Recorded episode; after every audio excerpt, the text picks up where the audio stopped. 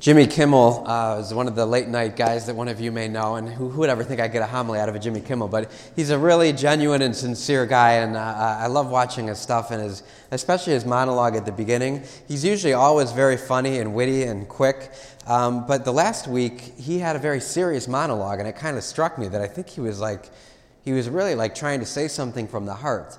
And uh, so I'm going to give you a little preface and uh, start off by saying that I'm not a doctor and I'm not recommending anything for you, but I'm just going to tell you the story of what Jimmy Kimmel said and try to use that as, a, as an image for the homily.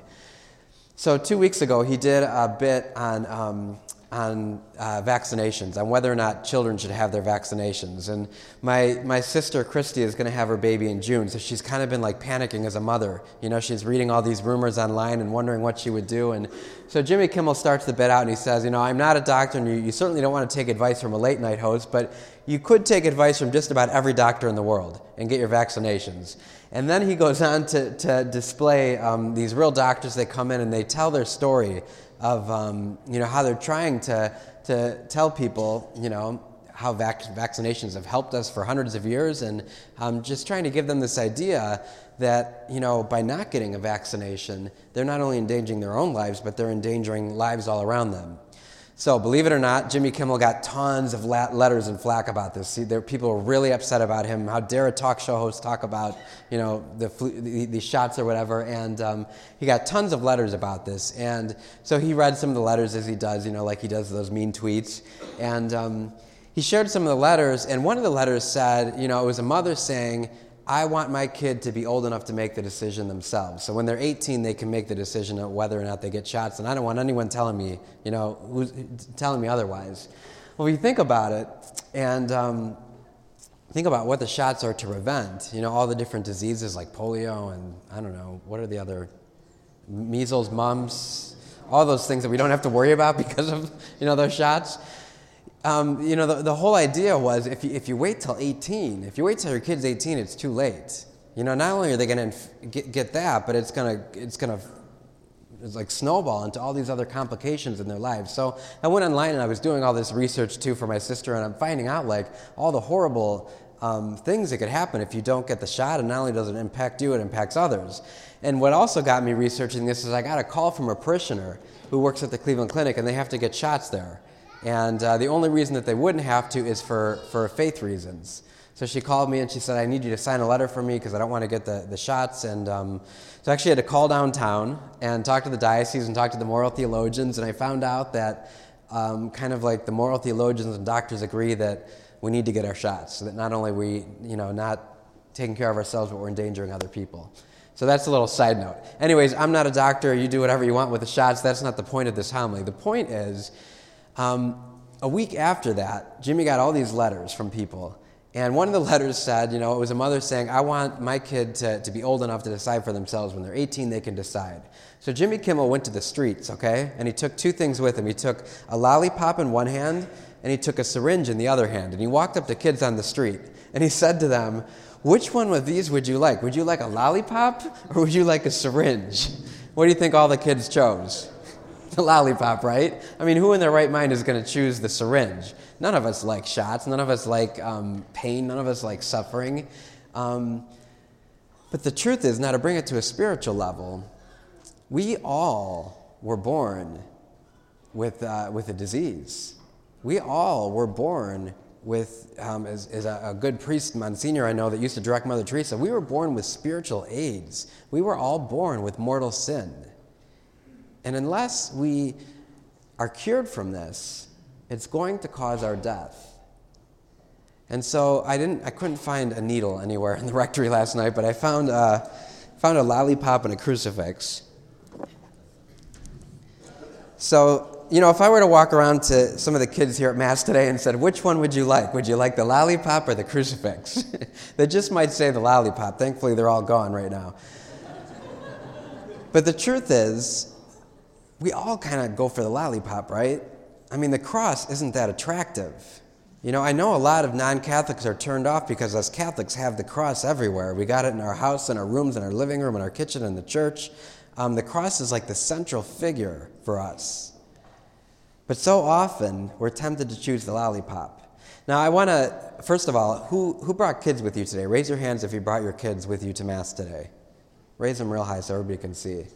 Give these people a huge round of applause. I'm serious. Give them a round of applause.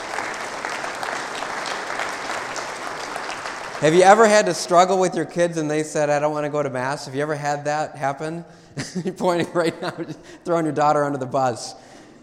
I mean, if you gave your kids the option on a Sunday and said, hey, you can go to Mass or you can sleep in or watch a movie or whatever, what do you think they're going to choose?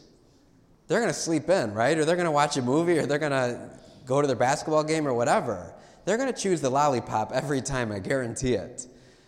And that's why, as, as parents, and, and, and not only parents, but mature people in our faith, all of us who are gathered here together in Mass are called to be disciples.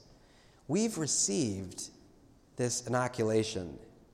We've received the shot. We are saved in Christ.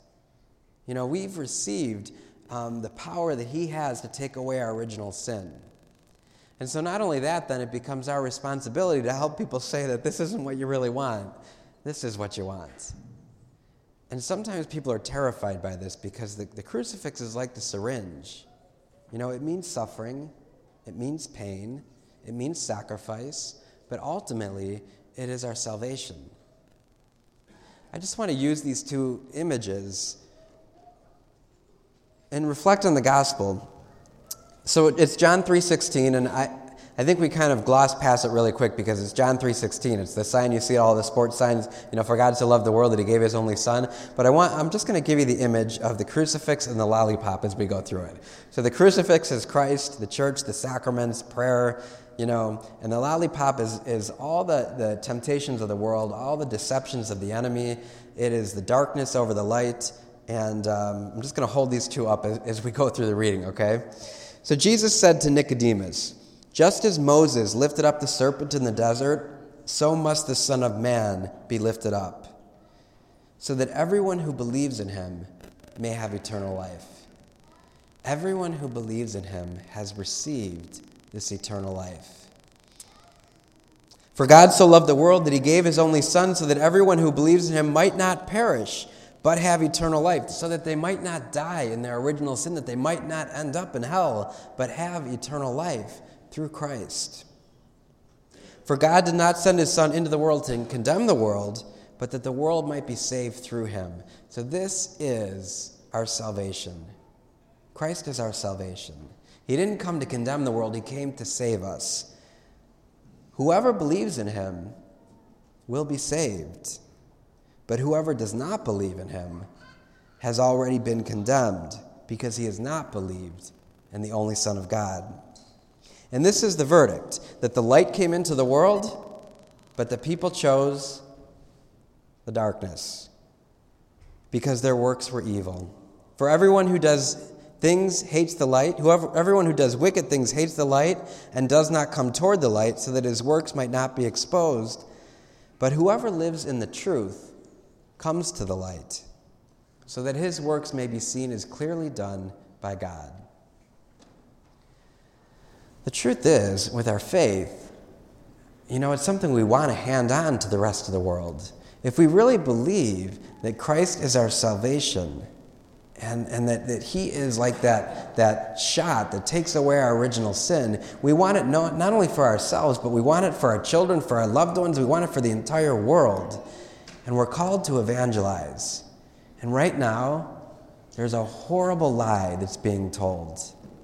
There's a lie that's being told that you don't need Christ. There's a lie that's being told in our world that um, we, we don't need Christ in order to go to heaven. And I'll, I'll give you three hard words, but they're quick words. Some of the moral theologians say that in our day and age, the, the big heresy is that we are moral, um, we are moral deists. So we believe in doing things that are good and bad, and we believe in a God, but we don't necessarily believe in Christ. So the phrase actually is moral therapeutic deists. We'll do things that are right, we'll do things that make us feel good, but we don't necessarily believe in Christ. The lie that's being told today is the lollipop.